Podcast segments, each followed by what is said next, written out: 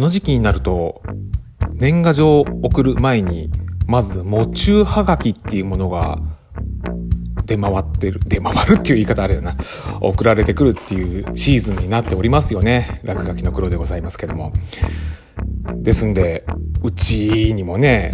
まあ、今年も何件か喪中はがきが来てるんですよね。家族の誰々が亡くなりましたので今年の、ね、あ今年は来年の新年のご挨拶をご遠慮させていただきましたから年賀状は遅れませんよみたいなね。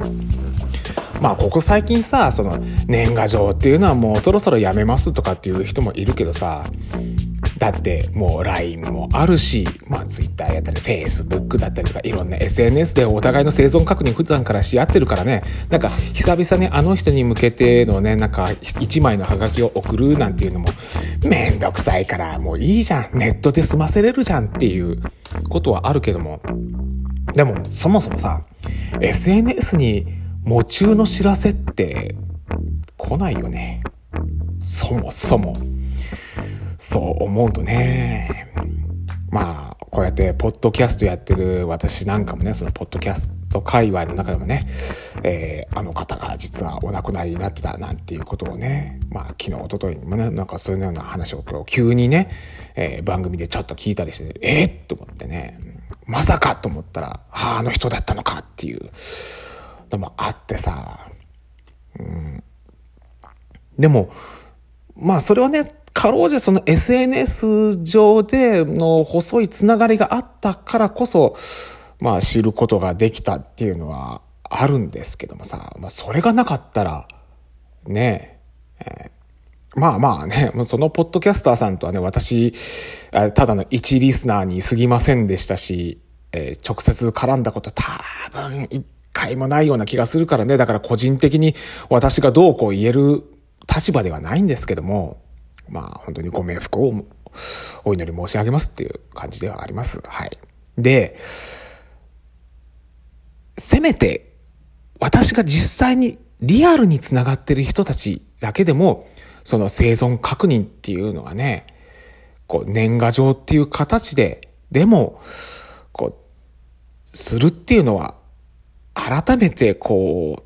大事なんじゃないかなって確かにね、こう年末のほんと忙しい時に、なんで、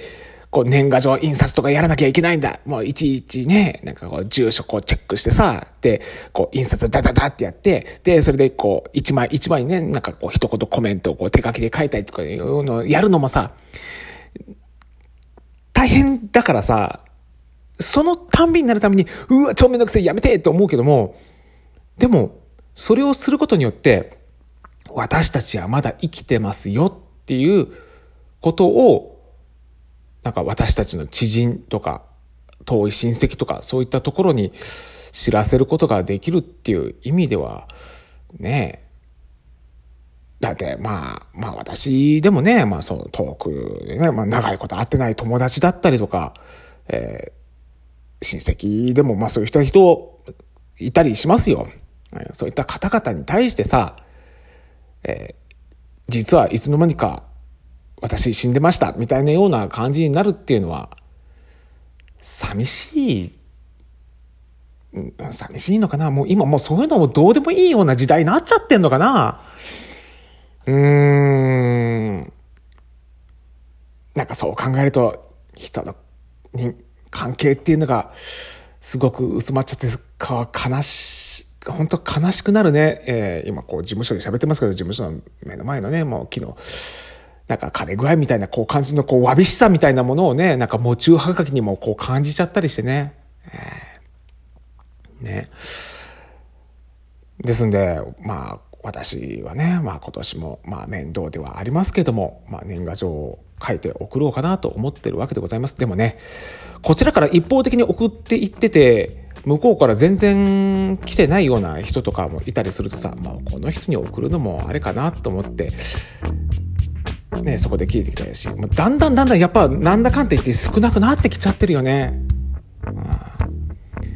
いつの間かもう妻に完全に逆転されてますからね。もう日本に初めて嫁いできた妻ね、周り誰もいなかったのに、それじゃ今やね、もう妻の方がね、もう、うん、百人ぐらいいるっていうかね。私なんかもう2桁台になってるのに、